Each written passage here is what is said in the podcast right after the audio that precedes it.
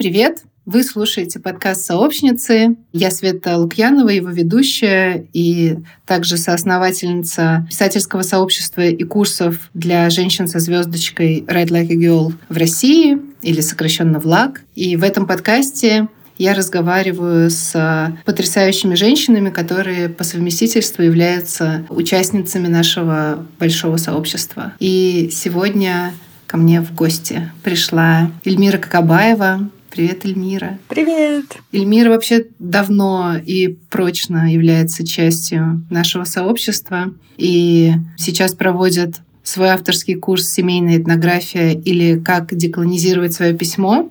Вообще-то ты пришла впервые учиться в Москву к Саше Шадриной, да? Да, это, по-моему, был семнадцатый год. Ну, у меня было писательское прошлое в Алмате, в Казахстане я была как бы частью тоже такого сообщества и школы. Это назывался фонд Мусагет, который как раз поддерживал молодых писателей. Там я прошла полугодовую программу по писательскому мастерству. И у нас тоже было сообщество, был журнал, мы публиковались, были читки и так далее. И когда я случайно узнала про ВЛАГ в 2017 году, что это такое безопасная среда для женщин, я такая думаю, о господи, что? Но мне хотелось писать, и у меня были мысли. Я записалась на курс, мне было интересно, но у меня было какое-то предвзятое отношение, что такое, ну какая безопасная среда нужна. И я такая там, значит, чувствовала себя уже такой продвинутой писательницей, вот это все. Но потом я увидела, как вообще создание этой безопасной среды работает на участниц, как правда, кто со мной участвовал, чувствовали эту поддержку и разговаривались. Очень банально это прозвучит, но реально голос каждый был услышан. Была безопасная среда для того, чтобы все проговорились, не только типа я там такая продвинутая, но и те, кто начинают. И этот эффект меня, конечно, очень сильно поразил. И я еще вспомнила, насколько небезопасной была среда у нас тогда, когда я ходила на те наши курсы, как у нас были занятия по субботам, по-моему, и каждая суббота заканчивалась слезами. Ну, это, это было очень травматично. И я увидела эту разницу, и я увидела ну, тот опыт, насколько он был тоже классный, но насколько он был все равно ну, болезненный. И сейчас, когда я делаю курс, мне пишут иногда мужчины и с таким сожалением, что типа, ой, а вы не берете там парней и так далее. Я говорю, нет, к сожалению. И, и я каждый раз мне как бы сложно подобрать слова, почему нет. Mm-hmm. Теперь мне кажется это настолько очевидным, что курс только для женщин, ну условно или не бинарных персон, да, кто себя идентифицирует. Но я пытаюсь подобрать слова и объяснить мужчинам, что нам нужна безопасная среда mm-hmm. и что это все еще актуально, к сожалению. Я забыла тебя спросить вообще. Начать следовало с э, традиционного вопроса, как ты себя сейчас профессионально идентифицируешь? Mm. Да, это хороший вопрос, потому что очень много ипостасей, и я... ну вот у меня, например, я полгода, получается, была в Казахстане, и у меня был такой там опыт участия на различных лекциях и так далее. И я поняла, что я стала говорить что-то в стиле «в данном конкретном контексте воспринимайте меня как писательницу».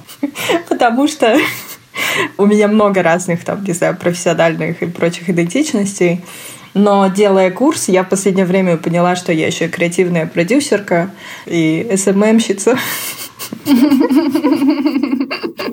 И вот это все. Но ты еще и исследовательница. Да, да. Это идентичность исследовательницы и ну, вообще большой интерес к социальной антропологии. Он, конечно, сыграл одну из важнейших ролей в том, что я начала делать этот курс. И да, наверное, это тоже такая большая часть, почему я это делаю. Хотя, конечно, антропология — это страшная наука.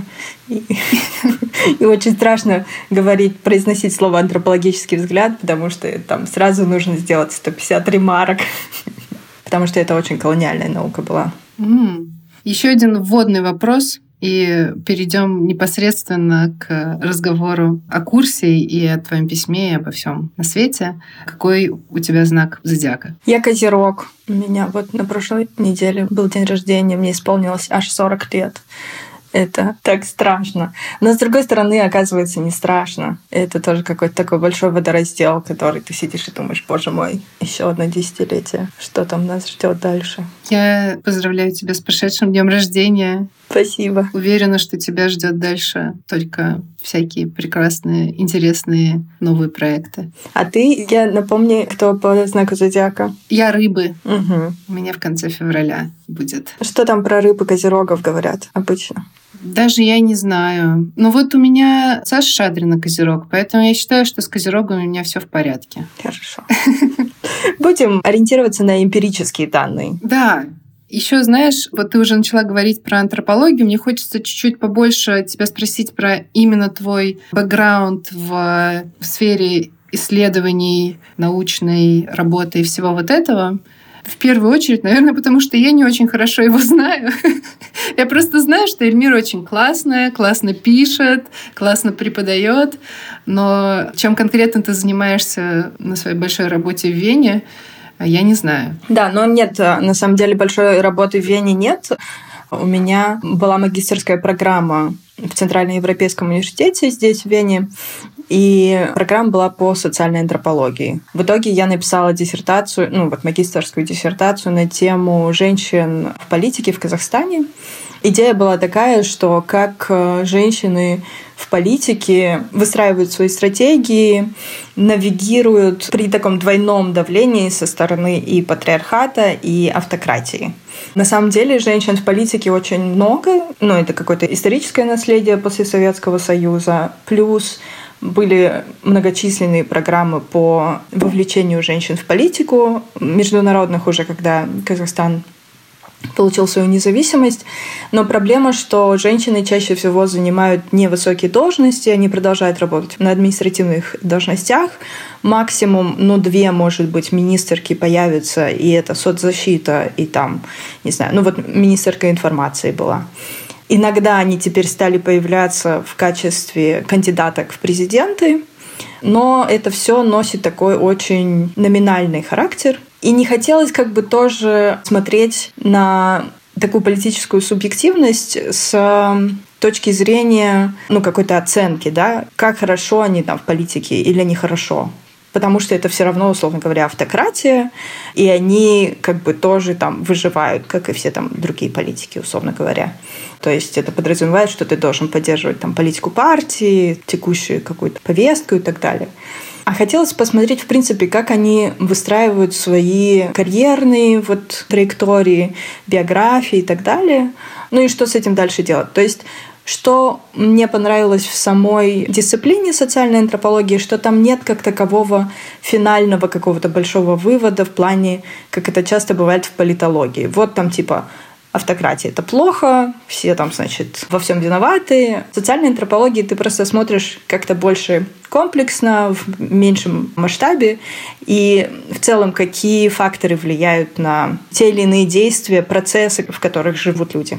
Но да, я думаю, что у меня был немножко такой странный, странная в итоге работа, потому что от меня все равно требовалась какая-то теория, чтобы я это все как-то теоретизировала.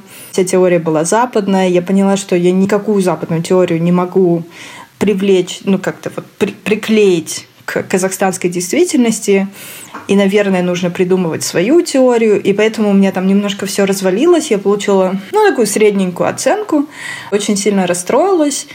И пока немножко отодвинула академию, потому что, ну, это тоже очень такая большая структурная машина, которая тебя подстраивает под себя. И я поняла, что мне немножко там не то, что мне тесно, ну, там нет вот этого творческой свободы, когда ты можешь делать все, что ты хочешь. Или, возможно, я не настолько овладела правилами этой игры, чтобы быть творчески свободной. Но я немножко там радикализировалась, потому что один из моих любимых проектов, который мы делали там с другими участницами, такое этнографическое, автоэтнографическое исследование про то, как Академия нас колонизирует. И это было liberating. Это было очень классно, потому что мы каждый день вели дневники, насколько все это нас ограничивает, там, не знаю, даже какие-то комментарии преподавателей, комментарии там белых студентов из западных там стран, весь процесс, он был очень живой, за этим интересно было наблюдать. И мне кажется, у нас там, в принципе, неплохо получилось. Мы написали какой-то финальный текст. У нас было три студентки. И это было интересно. И с тех пор как бы вся эта деколониальная история меня захватила. Это звучит супер, супер круто и супер интересно. Ну, сейчас слово деколониальность, особенно после событий 24 февраля, зазвучало чаще, и ну, я все еще думаю, что многие не до конца понимают, что это такое, деколониальность, кто кого колонизировал, в чем это выражается, как это выражается внутри нас самих. И я думаю, что не знать этого, в общем-то, и не стыдно, потому что не то чтобы это информация, которую учат в школе или даже в высших учебных заведениях. Но можешь ли ты как-то очень даже не знаю, может быть, с опорой на свой курс э, рассказать о том, как ты это понимаешь, этот процесс деколонизации. Угу. То, что касается, ну, конкретно там, условно, моего опыта, мне кажется, это тоже один из первых таких звоночков был когда-то тоже во влаге. У нас по истечению там всех курсов, там, первой ступени, второй ступени и так далее. Был еще такой классный курс, за что я очень тоже сильно благодарна и Саше, и там, всем, кто его делал. Мы читали тексты американских short-story писательниц, и они были все прекрасные. Но в какой-то момент я сказала, что почему мы читаем только белых женщин, давайте цвет... читать кого-то цветных. И у нас был второй такой ридинг-клуб, когда мы читали писательниц из там, Китая, из Турции. Ну, то есть у нас появился какой-то diversity. И ты видишь, насколько это другие тексты, вообще, как там все по-другому совершенно устроено. Это было очень интересно, этот опыт. И, наверное, мой собственный как бы взгляд открылся, раскрылся вот опять-таки в Москве, потому что вдруг в какой-то момент я стала осознавать себя, ну, как бы постоянно в такой, назовем ее, белой тусовке. Несмотря на то, что в Москве там мой опыт жизни был позитивный, я работала на классных работах, я была включена в такие, ну не знаю, креативные middle class тусовки общества и процессы, но в какой-то момент ты все равно осознаешь, насколько не diverse как бы общество э, в Москве. Хотя, казалось бы, это такой центр притяжения да, многих.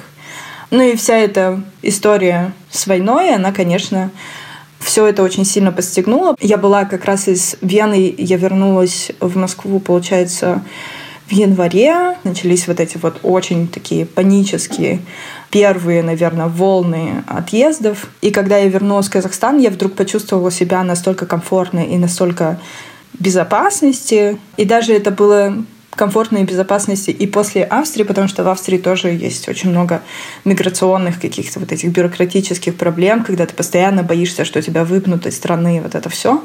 И я поняла, как сильно все-таки ну, твой там условно родной контекст, как сильно он много дает тебе сил, и как все вот эти вот попытки и желания уехать, остаться, зацепиться и прочее, они тоже, в частности, исходят из-за того, что нам кажется, что где-то там жизнь лучше, чем у нас. Оно тоже носит такой ну, колониальный характер. И я, прожив там в эмиграции типа 8 лет, я такая, хм, интересно. вот. Ну и, наверное, деколониальность — это вот этот вот очень осознанный взгляд на свою жизнь, почему ты делаешь те выборы, а не другие, что тобой движет, как ты себе видишь свое будущее, грубо говоря. То есть, что красиво в деколониальном подходе, потому что есть много разных там, условно, теорий, да, есть постколониальная теория, которая как раз-таки не то что радикализирует, но она вот ставит вот это отношение между Западом и Востоком, условно, там, колонизированным и колонизирующим, в такую очень э, конфликтную ситуацию, когда ну, вот есть такое сопротивление, преодоление и так далее. Там очень много боли, которую нужно проработать, да, нужно с этим как-то что-то сделать, но у меня нет там какого-то решения, да, а, а что дальше? Вот в деколониальности решение ну, есть какая-то надежда на продолжение, и есть какая-то энергия придумывать другой мир. Хороший пример есть, это афрофутуризм, тенденция, когда в 50-е, 60-е появился sci-fi, его придумывали там белые мужчины для белого общества, и все были там, значит, это. А африканские писатели и писательницы или там афроамериканские писатели и писательницы, они стали вписывать себя в этот мир и писать свой sci-fi, Потому что sci-fi в чем прекрасен, да? Ты придумываешь мир на основе, условно, какой-то научной, научных данных. И они придумывали этот мир на основе своих научных исследований и там культурных практик, и там знаний и так далее. Ну и словно там Ваканда и вот эта Черная пантера и прочее, это как бы коммерческий успех того, что там развивалось в 50-х годов, например. И возможность придумать свой мир, где есть место тебе там, цветному или азиатскому человеку, это вот продеколониальное. И как бы в этом есть очень много творческой энергии, которую я, собственно, и пытаюсь как-то использовать. И я пишу, и я давно его начала, и все не могла продолжить текст, который я тоже постоянно о нем рефлексирую и думаю, господи, я вот так вот написала, вот что я сейчас сделала? Это я сейчас себя как-то пытаюсь объяснить белым людям, да, кто я и что я. Угу. И, и вот эти все вопросы, они вот так вот в процессе возникают, и я думаю, окей, что если вот собрать людей, кому эти же вопросы интересны, и обсудить их все вместе? И я думаю, что именно такой коллективный подход к таким делам, он тоже полезен, потому что ты не становишься экспертом и вот таким вот «я вам сейчас все скажу».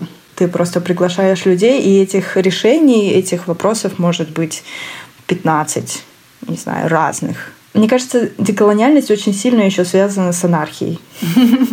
Ну, мне не кажется, она связана с анархией. Там все очень четко еще про отношения власти, и поэтому, наверное, деколонизировать свое письмо можно и через вот эти вот отношения власти в своем письме и в своем комьюнити. Там, не знаю, насколько грамотно нужно писать по-русски. Вот хороший вопрос. О, да, о, да.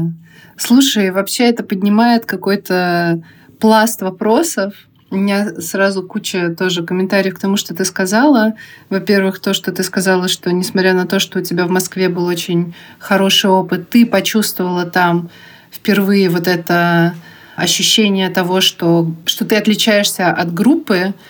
И, а, ну, меня зовут Света Лукьянова, но при этом я наполовину татарка, что невозможно как бы по мне понять, если этого не знать, и не знающая татарского языка тоже, конечно, в довесок.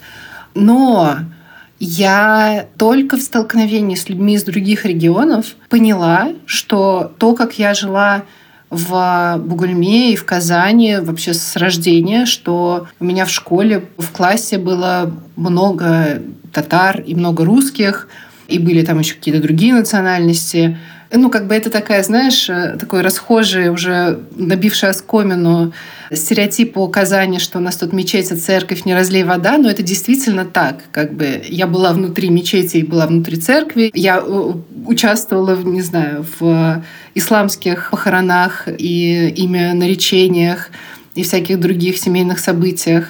И то же самое бывало в православных. И общаясь с людьми, у которых всего этого не было, я только тогда начинаю понимать, насколько на самом деле это отличается, потому что им сложно с очень простыми, на первый взгляд, именами татарскими, даже, например, с именем Гузель. Это вызывает какие-то проблемы, они начинают смягчать Е, Гузель говорить, или вообще, или как-то, я не знаю, вот это секундная задержка перед тем, как сказать имя. В общем, какая-то это неуверенность. Да, да. В этом году я еще у нас на руднике э, в школе док-анимации было очень много, в общем, людей из разных тоже регионов. И когда я услышала, как они, например, обсуждают бурсак, название блюда между собой, как они могут его запомнить, потому что для них это просто набор звуков, и как они начинают что-то там посмеиваться над ним или что-то я такая, ребят, вы чего? Вы что? Чуваки? После этого я поняла, что, наверное, какие-то вещи действительно нужно объяснять, но еще и вопросы, с которыми я иногда сталкиваюсь, типа того, что можно ли в Казани носить короткие юбки, а, они тоже приводят к каким-то таким ощущениям, что, кажется, людям надо многое объяснять. Да, вот в этом тоже интересная была находка. То есть я поняла, что я могу написать условно текст для своих и текст для белых людей. И у меня тоже такое было в практике, когда мы обсуждали тексты, когда я написала очень искренний текст какой-то, очень про какие-то свои внутренние вещи, про какие-то там культурные вещи и так далее.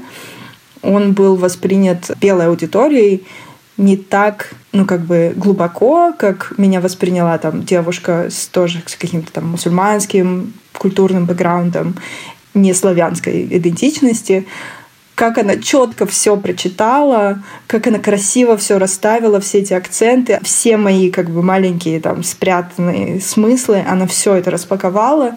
И я поняла, что Окей, хорошо. Ну, как бы в том контексте там при, принимали решение, там, скажем, белые женщины. И я такая думаю, ладно, я не буду этот текст мучить и дорабатывать, я напишу текст для белых людей. И это, мне кажется, тоже такая форма трикстеризма, который вот есть такой термин в деколониальном повороте, когда ты можешь просто свои идентичности менять и превращаться в белую женщину.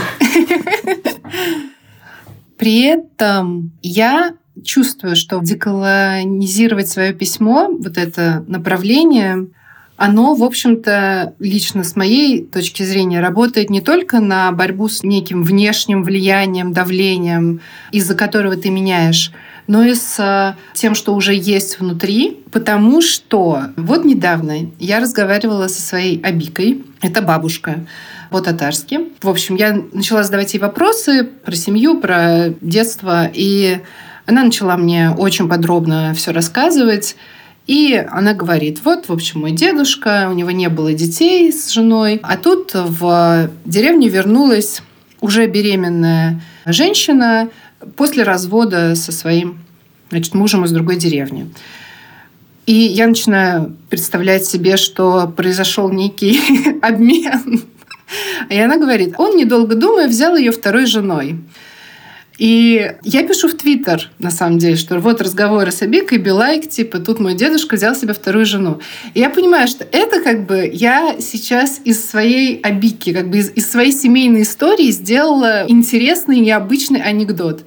Потому что он для меня действительно необычный, хотя я давно знаю про то, что у нас двойные браки существуют до сих пор, и знаю как бы очень, ну, не супер близко, но я знаю истории там женщин, которые в эти браки попадали, как это устроено вот среди мусульман практикующих, и какие там есть, на самом деле, такие трагические вещи. Но вот это превращение рассказа о семье в анекдот для белых людей и для белого человека, как бы, которым я тоже являюсь, вот этот взгляд — вот мне кажется, это как раз что-то, что довольно сложно в себе как-то переломить. Но, может быть, я не до конца даже знаю, как это можно сделать. Да-да, это вот как раз-таки серии такой типа деколонизации взгляда. И как бы почему там про семейную этнографию? Потому что для меня это было интересно, с одной стороны, чтобы узнать побольше про себя и кто эти люди, да, чьим потомком я являюсь. Но потом в какой-то момент я осознала, что они жили еще в очень интересное время. Я поздний ребенок, и у меня очень пожилые были и бабушки, и дедушки, и родители. И как раз-таки бабушки и дедушки, они жили на вот этом переломе, когда там советская власть пришла там, в Казахстан, и они такое первое там советское поколение, грубо говоря. И там тоже смотришь как бы на все эти истории, там дедушка условно ему было там 30 чем-то, женился на бабушке, которой было там 17 лет, и ты такой думаешь, о, что-то здесь проблемно с точки зрения современной этики. вот.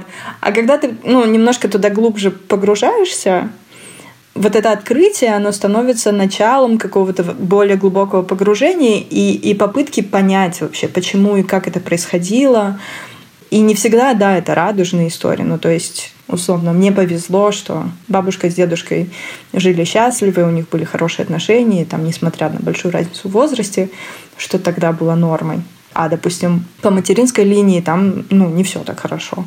И это просто такие case by case как бы ситуации, когда ты сначала смотришь с такого внешнего такого взгляда, вот как мы привыкли, условно западного, да, европейского, что как надо и не надо, а потом ты просто в эту историю погружаешься, и ты видишь более подробные как бы обстоятельства и контекст, это как раз-таки вот та самая антропология, когда ты видишь, о, там типа женщины в Ближнем Востоке там носят хиджаб, ай-яй-яй, нельзя, давайте-ка все снимем.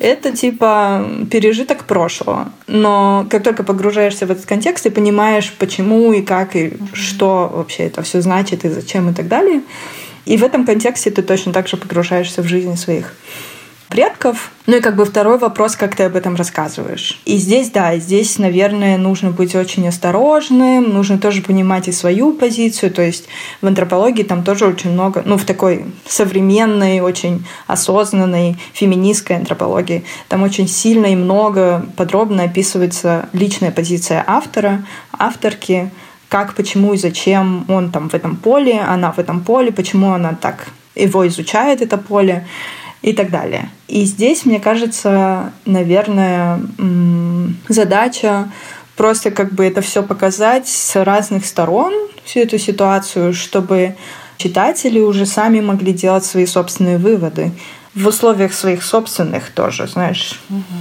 взглядов. Сейчас один из таких вопросов, который меня волнует, который там мы тоже периодически обсуждаем, это вопрос самоэкзотизации, что очень легко превратить все в такую тоже экзотическую штучку, продать и сделать на этом деньги, ну, не знаю, имя и так далее. Ну да, это такая задача тоже, как любая творческая задача, как с этим работать. Угу. И, наверное, она в процессе решается. Да. Мне кажется, что опять-таки из-за своего жизненного опыта когда начала интересоваться феминизмом, очень быстро а, пришла к интерсекциональному феминизму, потому что, в частности, были дискуссии вокруг ношения хиджаба, и у меня в университете была подруга, которая во время нашей учебы в университете приняла такое решение и надела хиджаб. И я ну, присутствовала при этом и понимала, почему как она к этому пришла. И я понимала, что ее не только никто не заставлял, у нее были большие конфликты в семье для того, чтобы она смогла это сделать.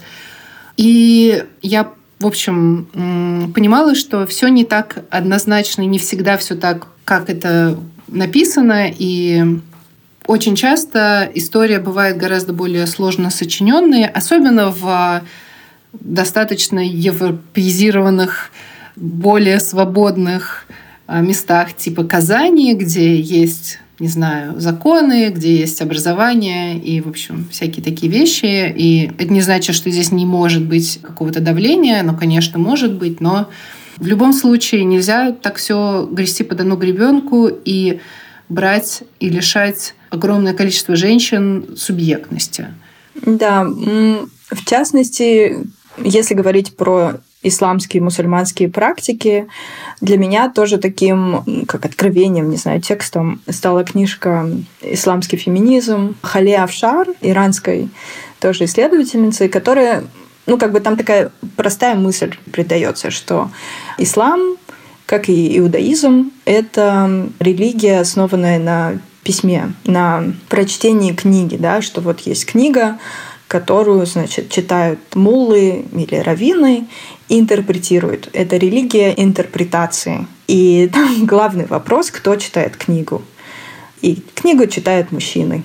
И главный как бы призыв, что дайте прочитать книгу женщине, которая сама интерпретирует эти правила, эти там, не знаю, притчи, истории так, как она считает нужным. Да.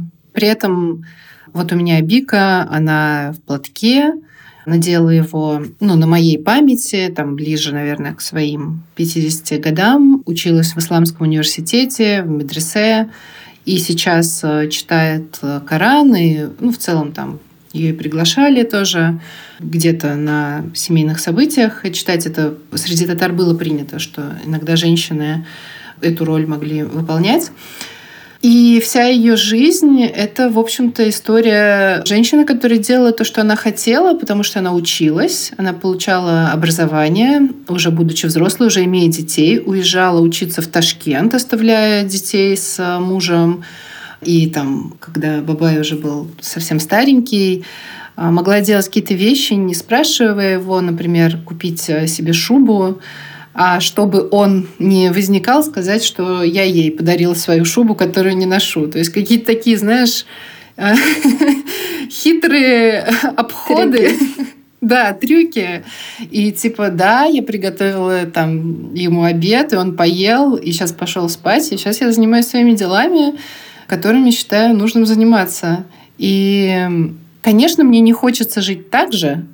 мне хочется больше иметь э, договоренности, партнерства и так далее. Не говоря о том, что я в целом как бы не строю традиционно гетеросексуальных э, отношений сейчас. Но в то же время настолько все там любопытнее, интереснее. И если мы говорим о каком-то, не знаю, счастье, то мне кажется, что его, возможно, было больше у Абики, чем ну, там есть у меня, потому что как будто бы она чувствовала и чувствует себя какой-то более состоявшейся в том, что для нее важно. Все это у нее есть.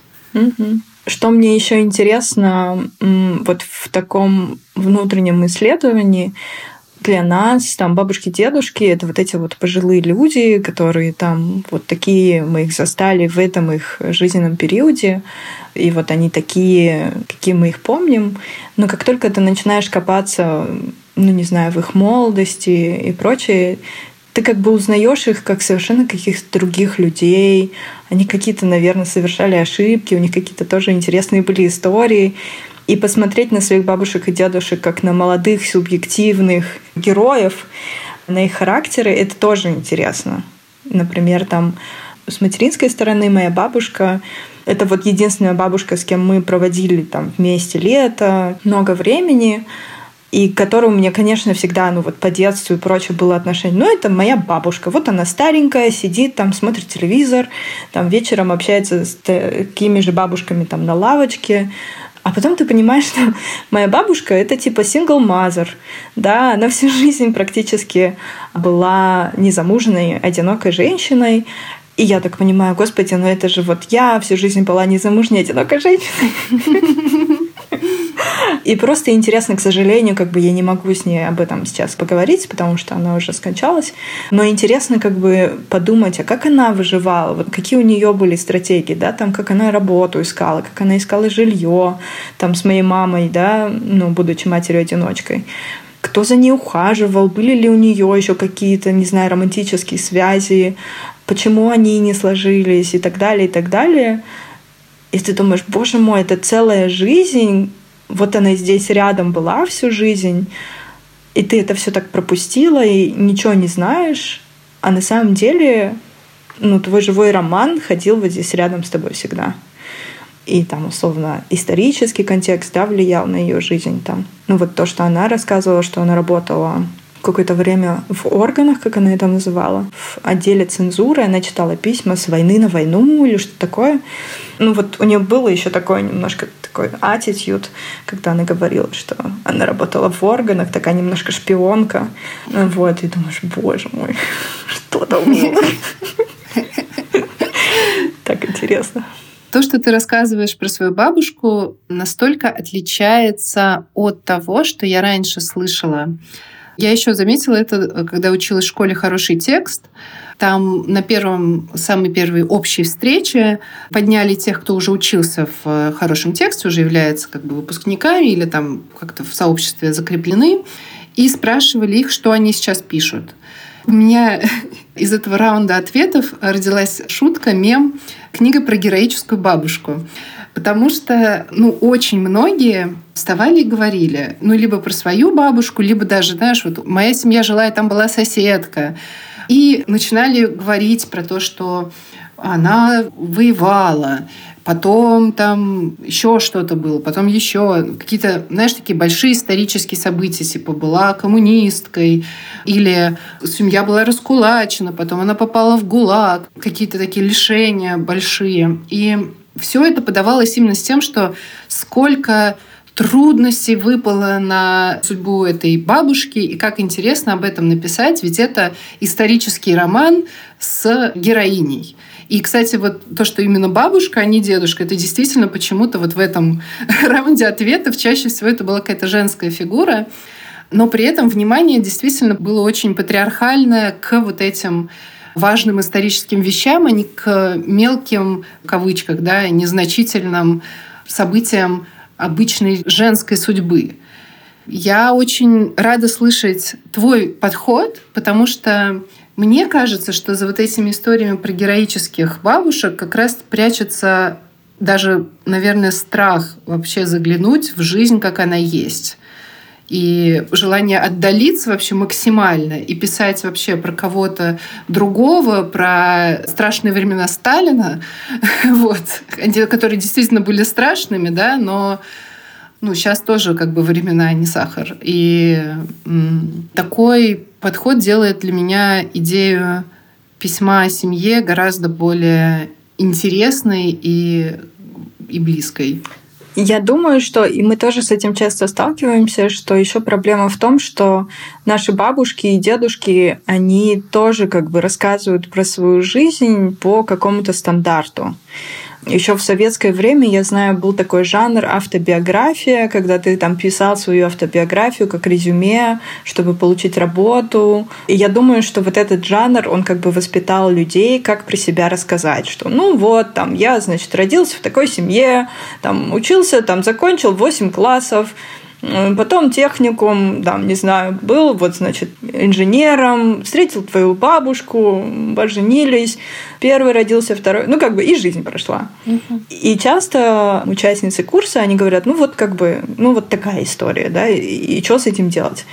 И наши подходы, они как раз про то, как научиться разговаривать со старшими, с тем поколением, которое немножко, так как я работаю больше с людьми, у которых такое наследие советской э, влияния колониального, эти люди, они выучили все свои роли и очень классно их теперь зачитывают. Наша история про то, как научиться с ними разговаривать, как вообще найти вот этот момент, когда из человека льется история. Потому что как только вот находится этот soft spot, дальше ну, там бабушку, дедушку не остановить ну, как бы я это взяла из деколониального такого подхода.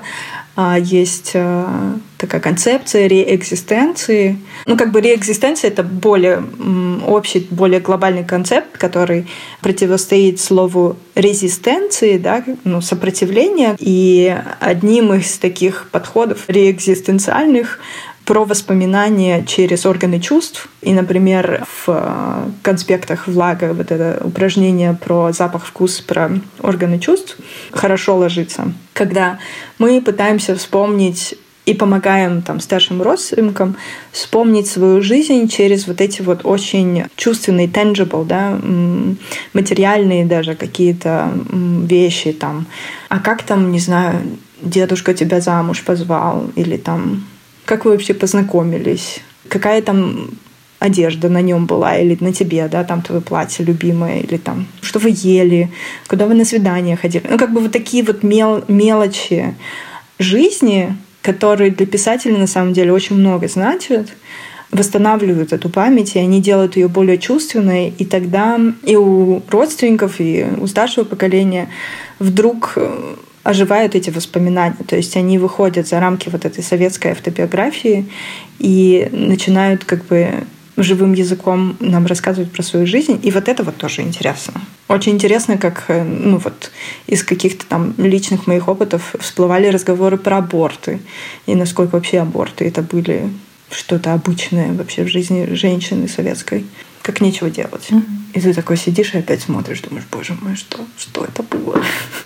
Вообще мне это все очень интересно, еще и потому, что у меня очень много секретов семейных. Не потому, что это какие-то тайны, которые нельзя знать, а потому что об этом просто не говорят.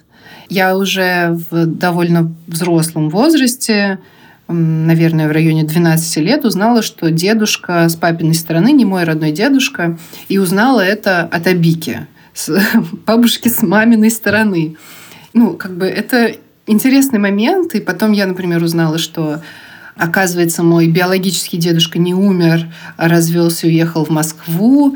Потом я узнала, что у него есть еще две дочери. И знаешь, какие-то, в общем, вскрываются моменты, и не до конца понятно, как об этом спрашивать, э, или бабушку, или даже папу. Непонятно, почему они вообще об этом молчат, что стыдно было, или... Да-да, на самом деле вот эти вот все секреты семейные, кайф узнавания этих секретов еще в том, что в феминистском подходе вообще понятие такой нуклеарной семьи это тоже такой патриархальный подход. И когда ты узнаешь от своих же родственников, насколько ваша семья все равно, ну, такая flexible, да, и что там не все так, как принято, как по правилам нужно.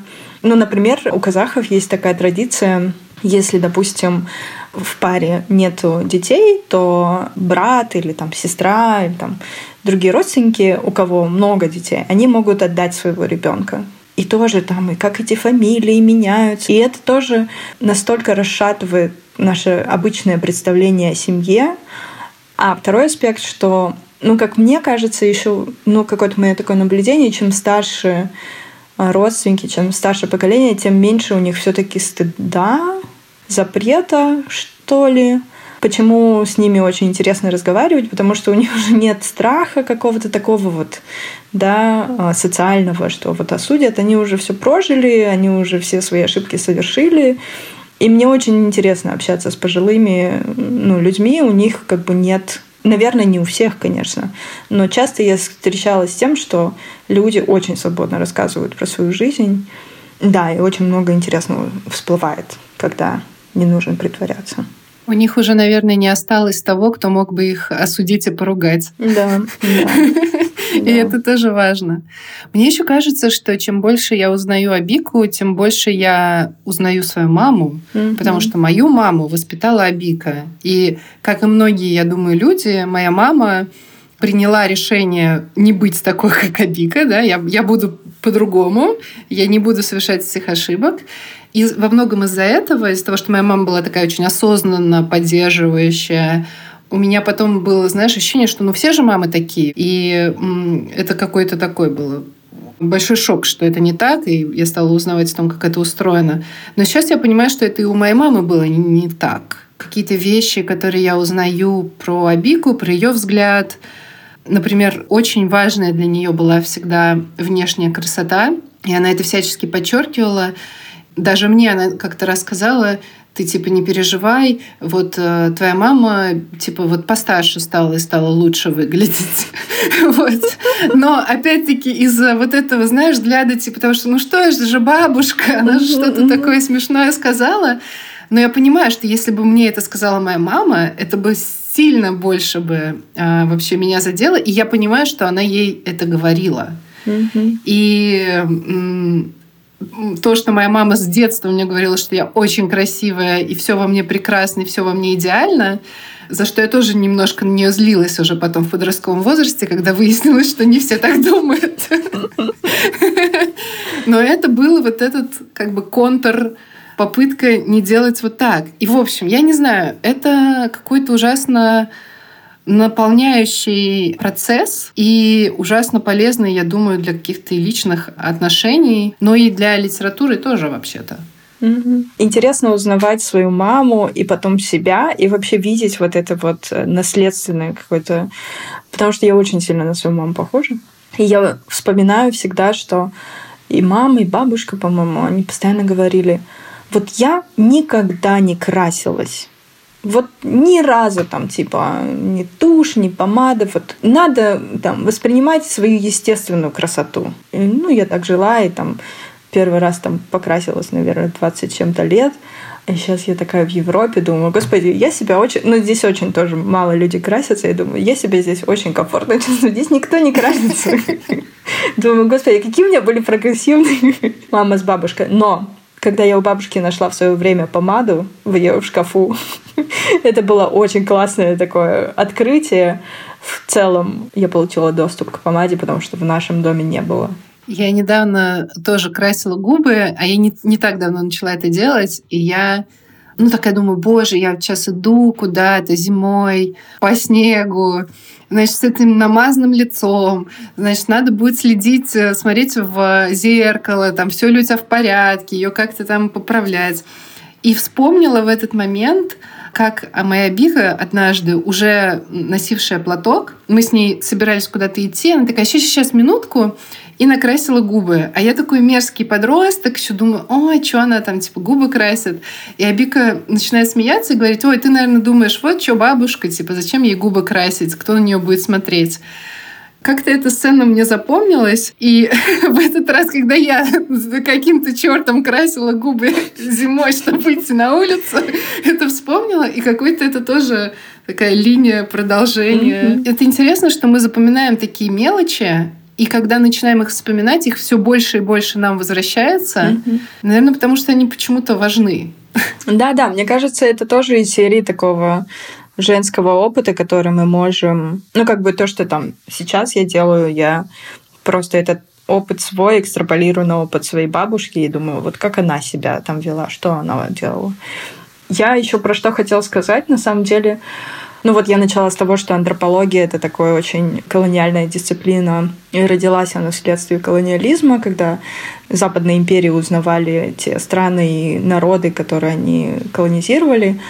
Я говорила про то, что важно определить как бы свою позициональность, свою позицию во всем этом, и важно проговорить, ну, такие проблематичные аспекты, да, вот своей деятельности, там, будь это исследование или там курс, я понимаю, что интуитивно как бы я его собрала так, как мне хотелось, но там очень много вот есть этих «но», да, например, что а семейная этнография это звучит тоже немножко колониально, потому что этнография это такая колониальная дисциплина, и мы как раз на курсе проговариваем про то, как правильно, значит, делать такое внутреннее исследование, да, и как разговаривать, и как, не знаю, ставить вопросы, как быть аккуратным. А второе, я очень много рефлексировала и переживала, что я использую методологию влага.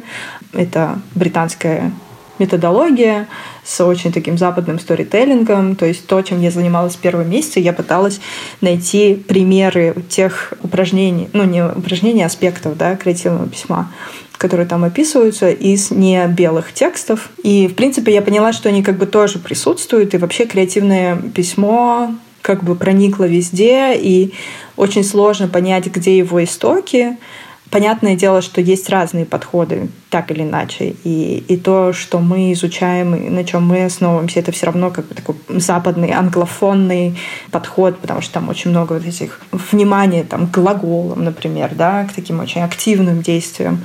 В то время как, наверное, там, не знаю, в арабской литературе может быть, там больше метафоричности и прочее. Но как бы интересно, что даже несмотря на такие западные подходы в методологии, те тексты, которые мы на выходе получаем, они все равно такие аутентичные, то есть они не написаны по книжке, да, by the book, по правилам вот этого западного креативного письма, а они все равно выходят за рамки. И в этом, наверное, тоже заключается эта деколониальность, да, что ты не можешь отменить в одночасье и там прогресс, и все там достижения технологические и так далее. Большой вопрос, например, языка. Потому что, ну, там, в Казахстане, когда я делаю этот курс, ну, условно, если ты уж хочешь там все это делать правильно, то ты пишешь по-казахски. Но я не владею казахским языком настолько, чтобы писать э, литературные произведения.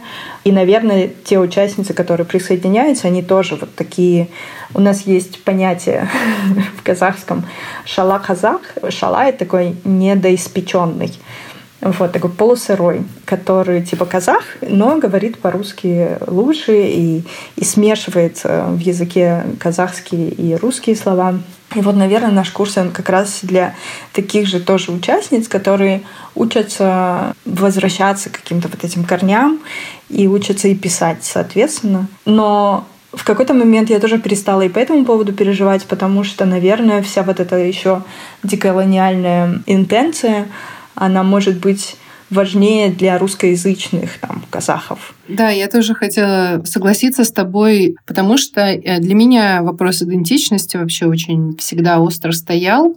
Я никогда не чувствовала себя русской. Не очень понимаю, что такое чувствовать себя русской. И Я гораздо лучше знаю ислам, чем православие, и в целом татарскую культуру, как будто бы знаю лучше, чем русскую. Ну, вообще даже сложно понять, что такое русская культура, да. Но при этом, да, не знаю татарского языка, и вот феминизм, все время это какое-то ощущение того, что ты нигде до конца не своя. И я думаю, что твой курс, он дает какой-то шанс на то, что можно будет эти отношения переизобрести что это не какие-то очень простые, понятные структуры, в которых еще и оторванные, как я надеюсь, от патриархата, в котором, да, вот хорошая татарка, она вот такая жена, да? Нет, можно быть татаркой и не быть хорошей татарской женой, потому что быть хорошей татарской женой — это очень трудная работа. Ну да, я просто еще к тому, что, ну, ислам — это тоже не какой-то, ну, прям identity образующие, ну, по крайней мере, там, условно, в Казахстане, да, что то, что там в Казахстане происходит, например, очень много еще уделяется вниманию прям совсем каким-то, ну, как бы древней истории, когда там мы были намады, и как женщины тоже там, значит, скакали на лошадях, вот это все. В казахстанском, наверное, контексте ислам это тоже немножко такой колонизирующий, потому что он пришел из арабских там стран, то есть это не аутентичная какая-то религия, не знаю, там тоже какие-то интересные такие смесь культур. И да, в этом плане тоже как глубоко там хочется копать вопрос. И я очень надеюсь, а, что в этот раз участницы напишут по тексту, ну, хотя бы по какому-то прям очень крепкому законченному черновику, потому что явно такие тексты очень нужны, и есть возможность показывать их миру, потому что есть в них потребность. И Перита не единственная медиа, на самом деле, которая заинтересована в этих темах. Хотя это наши, это партнеры этого курса да, мы да. делаем при поддержке Перита, и им будем показывать эти тексты. Но вообще-то не единственным текстом все должно заканчиваться. Есть разные медиа, и явно будет все больше и больше становиться возможностей для публикации. И я надеюсь, что эти идеи будут благодаря этому шире распространяться.